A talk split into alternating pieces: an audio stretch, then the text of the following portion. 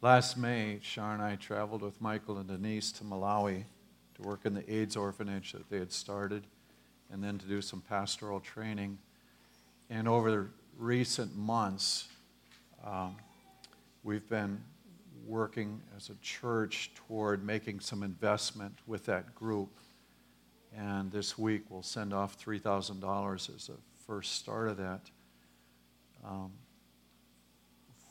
500 of that will go for micro loans. 1500 of that will go to help sustain their grain mill and their well pump, which uh, take care of the community around them as well as themselves. And then a thousand of that will go to assisting pastors. And what's been taking place is that a man named Matthews over there, working with Michael, has interviewed 38 pastors and has been seeking out the poorest of the poor, and we will uh, assist each of them in, in a, some way. But uh, one of the things that, that caught my attention there was that I was dealing with truly poor people, and there's a difference. And I, I think I need to just draw you to some of the things.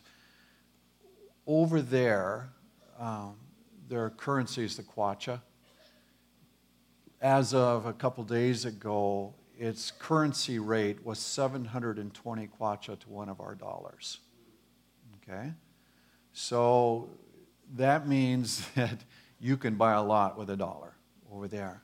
But what Matthews came up with is that the income of these pastors, this first group that we were working with, um, roughly equals out to anywhere from a buck fifty to five dollars a month income. And you're going, how's that possible? Well, um, all the extras are pulled aside, right? It's a subsistence living, it's scrounging, it's gardening, it's doing whatever needs to be done to get a few dollars or to, to grow a few plants to, to live. And when you start subtracting utilities and housing in the way that we know it, get rid of vehicles, get rid of shoes, get rid of insurance, get rid of any kind of retirement plans, it, it, that's the kind of life that we're looking at. And so, my feeling is, is that when we invest in something like that, it's a very good thing, but also it has to be done with caution because, you know, throwing throwing even a few hundred dollars into a person's life over there can drastically affect what they're doing, but it isn't necessarily going to move them in a positive direction unless it's done carefully. And even one of the experiences I had there was that people that would come by the village at times would be going, Give me money, give me money.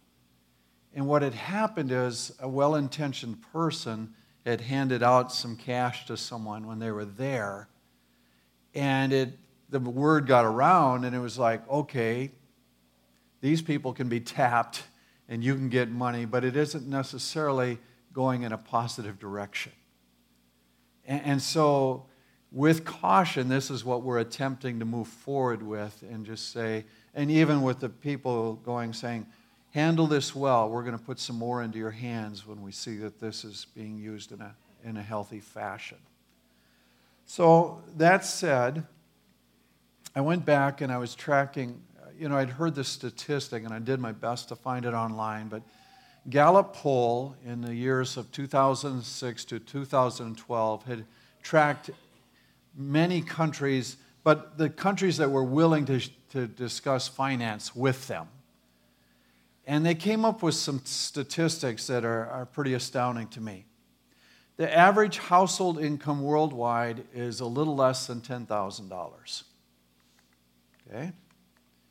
Average personal income worldwide is in that uh, 2,900 range, so slightly less than $3,000. So at this point, you can look at your neighbor if you made more than three grand last year, or you lived in a household that made more than 10 grand, and you can say, I'm living in the top half, top half of society. it, it gets even more intense. Um, the top 1%, that's if you had an income of more than $34,000. Worldwide, this is the top 1%. How many lived in a household last year that had over $34,000 income? How many made more than three grand last year? It's, it's one of those things that the top or half of the 1% live here in the U.S. It's amazing, isn't it? So even though you and I might not look at ourselves as being wealthy, if we're honest in our evaluation on a worldwide scale, we live wealthy. So it's very important when we read scripture that deals with wealth that we just don't blow it off and say, well, compared to others around me. Well, compared to others worldwide, you better pay attention. That's why, you know, it's, it's valuable even, even if you aren't making a lot right now in comparison to those around you, to begin honing in and saying, God, what would you want of my life? How would you want me to invest? This is one of the discussions Shar and I had before we ever got married. You know, we're looking at it and saying we live in a wealthy society. We, did, we didn't know these statistics back then. But we had heard enough stories that we said, we're going to have to do something more than just tithing because uh, we carry a responsibility in our hearts that says there's something more. And that's where I want to go with this. I'm not, I'm not about just getting more for the church, okay? when I first got here, I had a well intentioned saint tell me if you take two offerings, you can get more. You know, take the regular offering and then have some kind of event or crisis or something at the end and just take another offering and you'll get more. And I'm going, I don't necessarily want to get more. That I mean, I want people to have a sense where God is speaking to their hearts, and I want them to be obedient to that. Where that takes us as a group is secondary in my way of thinking. If I know that you're doing what God's asked you to do, then, then I am happy with that. But it's not, you know, and I'd come from a church where we had a box. You know, we, we didn't receive offerings, we just, people put it in the box. And, uh, yeah, I can think, oh, that's, you know, a more righteous way to go. Except that when Jesus was dealing with the hypocrites, he was watching them put money in a box. So it, it doesn't work all the way through, you know. It's one of those things you have to go, well, maybe it's not the system, it's the heart. And that's what he kept going after. And, and so if, if we handle this right, it's about addressing the heart and having it play out in expression of generosity but it's still having to address the things that, that he wants addressed. One more story before I head on. Um, in coming back from Malawi, I, I'm look. I have a second piece of land.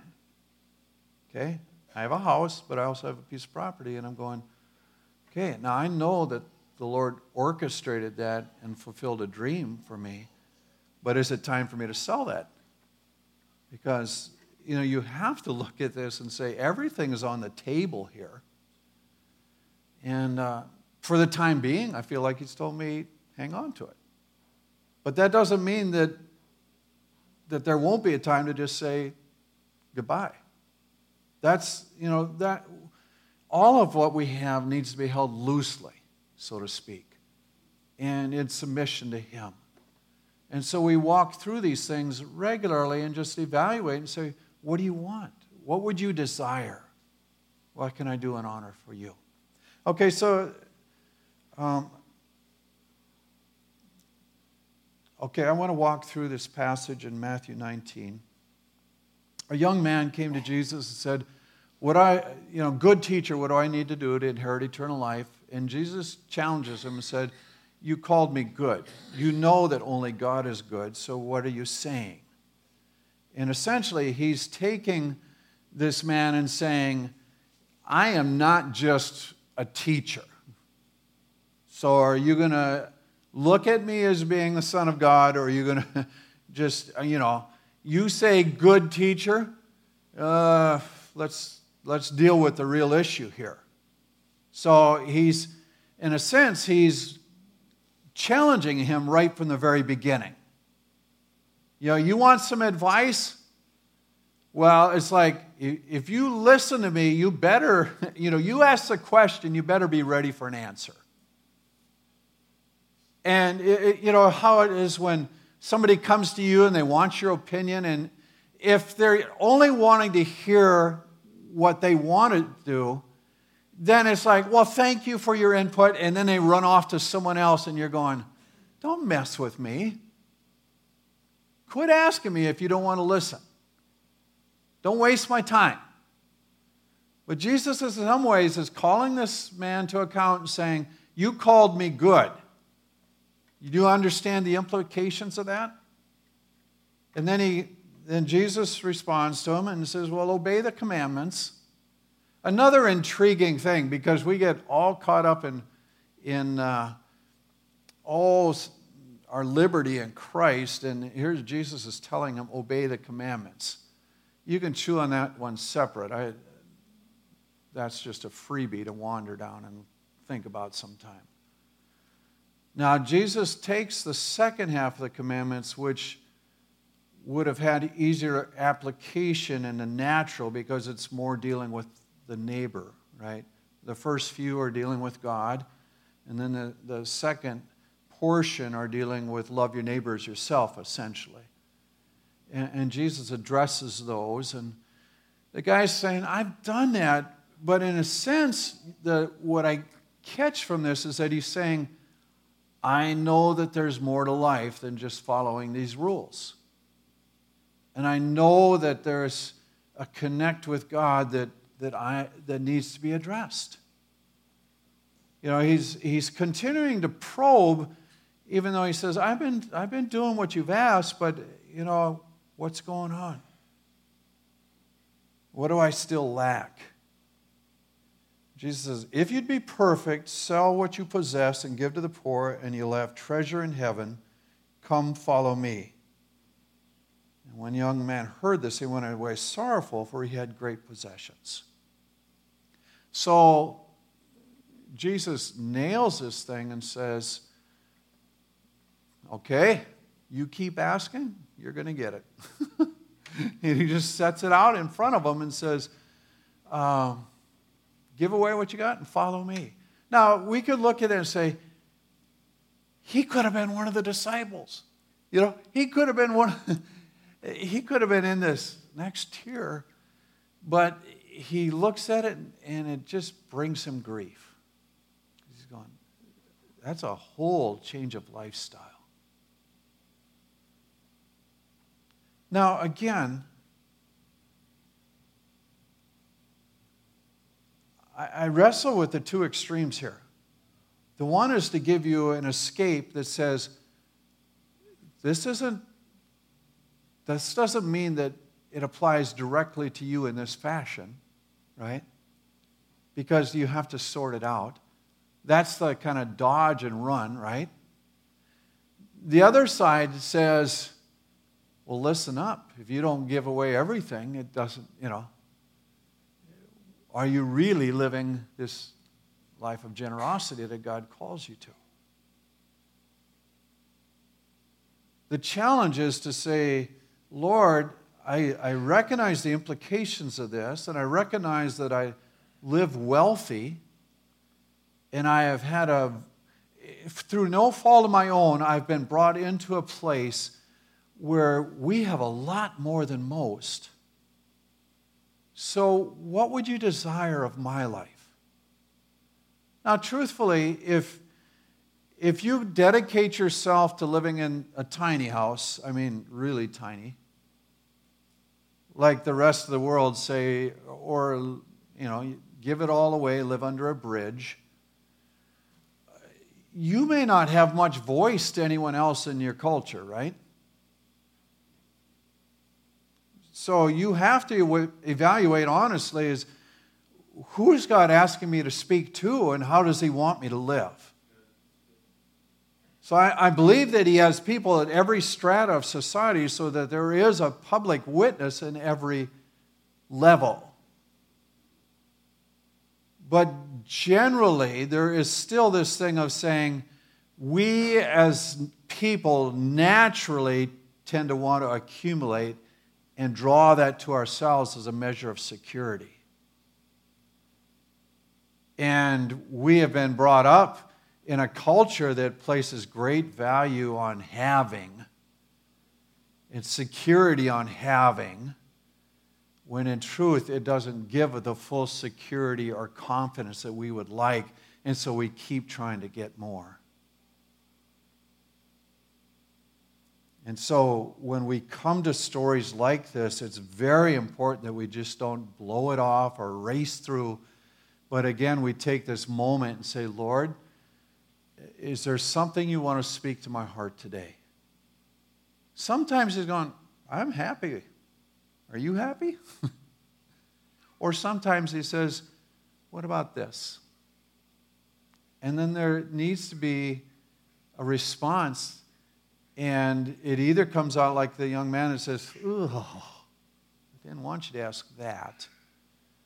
Or, you know, it says, Okay, that's what I'll do.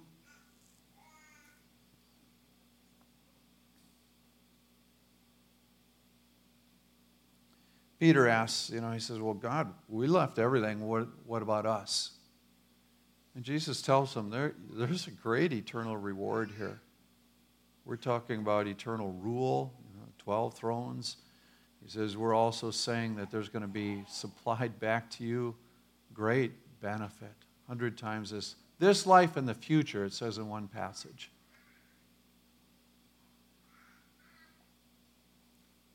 And, you know, I guess in truth, we've explored areas of, of being great in relationship and wealthy that way. We've looked at the wealth that God gives. And even, you know, I, I look at this rich young man and going, he's being obedient to the general laws that help a person get in a place where their lives are wealthy. But that said, there was still this challenge. Okay, I want to jump to another passage for just a bit. This is out of Second Corinthians because Paul was collecting an offering and he, he lays out some guidelines in regard to wealth that I think are, are really healthy for us to, to chew on. Whoever sows sparingly will reap sparingly. Whoever sows bountifully will reap bountifully. He says the law of sowing and reaping applies to finances. And so he says if, if you're stingy, well, don't expect much. If you're generous, anticipate return. Okay? Each one must give as he's decided in his heart, not reluctantly under compulsion, but God loves a cheerful giver. So again, he's going, this isn't a, oh, I just hate it when we have the offering, or I hate doing this. Well, your blessing's already gone, so you know you're going to have to go back and examine this again, right? Or it's not just this, oh, they're, I, I, I better give everything. I better, you know, those people in Malawi are really needy. I better give some money right now. It's not this compulsion thing.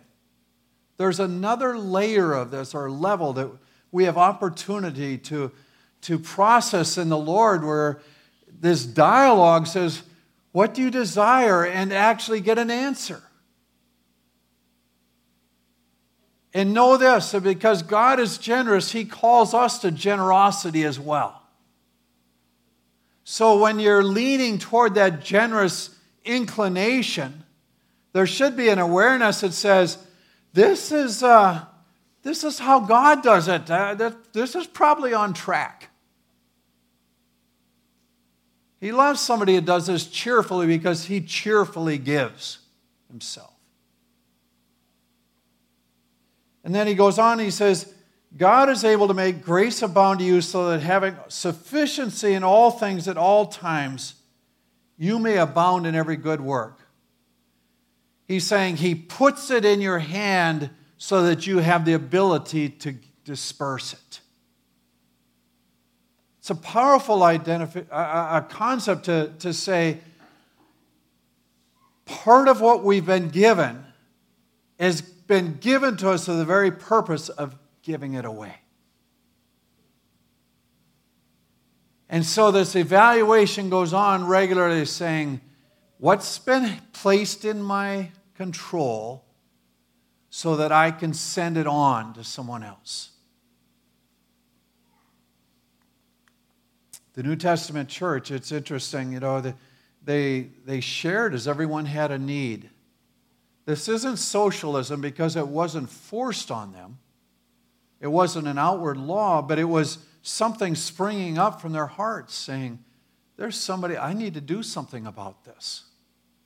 So that's how, as a group, that would be a good identifier of us as, a, as believers, right? That's a generous group. Something's been transformed in their lives, there's a generosity about them. Now, be aware if you're giving away, that may mean that you don't necessarily rank in the top half a percent as easily, right? But you're saying, I've sufficient anyway. So that giving away doesn't mean that you're necessarily going to have it back in your hand right away.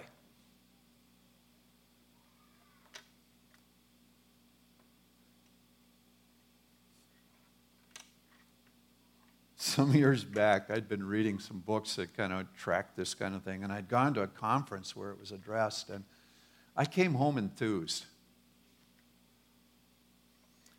That, uh, that enthusiasm, we were years in replenishing. it was still worth it. But if, if you give away half the equity that you have built up, it takes a while to recover that. It just does. Would I do it different? No, not at all. You know, it was, it was one of those moments where we didn't have it put into a house at that point, so it was sitting in the bank and it was easy to dispose of.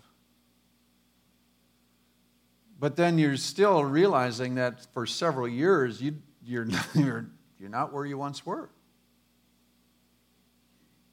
but it was well worth it. And then, even what, you know, I shared that we have this portion of land. I had gone to England in my 20s, and uh, I, it was a part of a missions outreach. Uh, my trip was paid for. I worked for an organization that was generous and sent me there. And I saw that most people couldn't buy their own land or homes. And I came back with this strong desire to own a piece of property, just burning in me. That dream came and went, was handed to God, and taken back over a period of over 30 years. And uh, there were, I had uh, some of you, I know I've told this before, but we'd, we'd gone up to Houghton there were some special meetings going place, and, and I had gone through just a, a time of giving that up again. And I am going, I am so sick of this thing, I am never going to uh, take this on again. You know, and, and I was very irritable on the drive up, which generally in me as I get real quiet and sullen. And uh, Char knew it. She it's a dangerous moment. You know, you want that coming out at you. No, just be quiet. Eh, I'm not saying it's righteous by any stretch, but that's what was taking place. We get to the meeting, and these people are praying over us and different ones, and comes to the very end, and, and the lady goes, at the very end of her prayer, Oh, and now is not the time to give up the dream. And I was livid. I'm just going, God, one way or the other. This Ryan, not into that.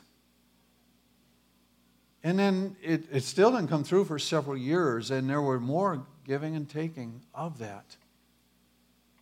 But uh, a man from this congregation, his grandma owned this 40 over in Scandia, and said, You know, I know you like to walk in the woods, I know you like to hike. Uh, you can go there anytime you want. You know, it's got a creek going through it. It's kind of an interesting place. So I, I started going, and one day I felt like the Lord said, I'm going to give this to you. And going, that sure sounds like a self word, you know? you know, it's because I knew that I couldn't make it happen. Well, the lady that owned it passed away, there was some argument in the family about the land. One had logged it, not told the others. That can cause hard feelings, right? And this guy, this friend of mine, goes to his mom and says, You need to consider this guy because he really wants to buy this. I'd called one of the siblings and they said, Well, good luck, get in line. And I'm going, That doesn't sound like a God word to me, you know. And uh, lo and behold, the only other word I had was pay asking price, which, if you know me, I'm a skinflint in it. I didn't like that word, but uh, they gave a price. I paid it. It turned out that there were many people right in that area looking for that land to come up for sale, but because it went through so quick, nobody knew it was really being sold. So I landed with it. I, I look at that and going, well, that was God's hand doing something that I couldn't control, bringing a blessing that I could only dream about. And yet, even now, it's something that still needs to be held loosely. You know, there may come a time where he says, I want you to part with that. I mean, I have a home. So it's not like it's a crisis moment my dreams to build other. Who cares? It's what does God want? So, in, in these kind of things, it's like He supplies us seed and He gives us opportunity to plant it. You know, you got your choice. You're going to eat it, you're going to plant it. You're going to hang on and not see it go anywhere, or you're going to invest and see it grow more. He says, He'll provide bread for food will supply, multiply your seed for sowing and increase the harvest of your righteousness. You'll be enriched in every way to be generous in every way, which through us will produce thanksgiving to God. For the ministry of this service not, is not only supplying the needs of the saints, but is also overflowing in many thanksgivings to God. And then he goes on to say, your generosity is actually causing others' faith to grow. And there's going to be a thanksgiving given to God, but it's also going to be a thanks for you. So he says, there are going to be prayers going up with your name on them, a thanksgiving for what you've done. I'm reminded of the story of Cornelius, a centurion servant, or a centurion, excuse me. So that means he's a Roman soldier. He's not Jewish. He's not in the group, so to speak. He's the first one to get the, the, the gospel through Peter, and, and you know, an amazing story. But the, the, the backline is, is God says, his prayers and his generosity or his alms have come up before me. It's like saying this man's generosity was triggering something. And I'm assuming there were prayers being offered and thanks saying, God, I sure appreciate what Cornelius did. And then Cornelius is giving his own prayers, and God said, That's someone I want to pour some more into. So he's the opening of the door. Well, who knows what doors might be open through you as you practice generosity. who knows what we can do as a church as we practice generosity. You know, regarding the, the hurricanes, I have had no inclinations yet as to a specific thing on generosity. I've prayed about it a number of times already. It may happen, it may not. I have some names of people that I've collected, you know, just in case. People that I could send money through or, or to, help them in their situation, you know, like people in Houston and such. But the truth is, it hasn't resonated yet. Go do. And what, what I'm calling you to is to say, we have these passages that speak to the rich. We are the rich. Seriously, we are the rich. And so it's very important that we don't just blow it off, but rather that we apply ourselves to it and say, Lord, what are you speaking to my heart now?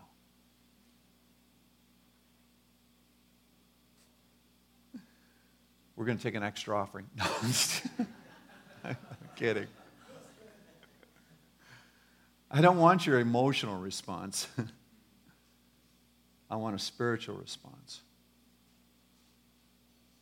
I want you to pray and just say, Lord, you know, are we good?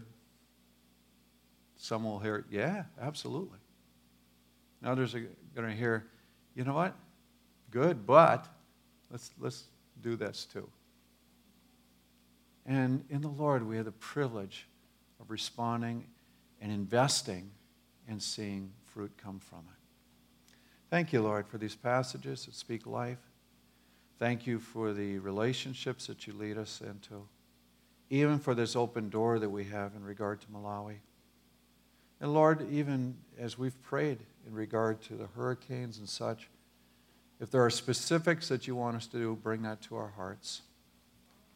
We thank you that we can trust you in all things. Amen. My first year of college, I, I'd had a good summer job, and then I um, worked uh, at the school, you know, and I had, well, in that day I had $10 a week. It bought a little more back then than it does now. But I had $10 a week that were undesignated, and that meant, you know, for anything extra a plea came in a service that I was in for commitment to stuff. And so I committed $5 of that um, to that project and had enough all the way through. That sets you up for your next venture. And uh, it's been my privilege to see that kind of thing as I've stepped out. I'm the same person that also received a $10,000 anonymous gift one time. I needed it, and I got it. no guts, no glory.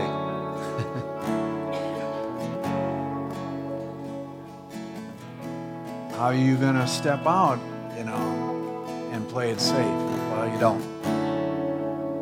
But there's opportunities in the Lord to listen to his voice and have that inkling and then pursue it.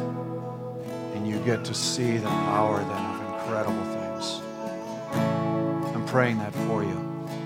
I want to ask God's blessing upon you. What remains is open ended. Some of you need to, to actually make tangible choices that may affect you for the rest of your lives. Even today, you need to make that decision those are still valuable and worthwhile and appropriate. May your blessing rest on these your people. May they know the fullness of favor that you intend for their lives. May they discover your generosity and the privilege of being generous as well. As each one goes into the community, I ask that you give them words of life to speak over others Ask that you'll enable them to carry out the workings of your kingdom gift them with the supernatural. Be lifted up and exalted, our Lord, we pray. We love you this day.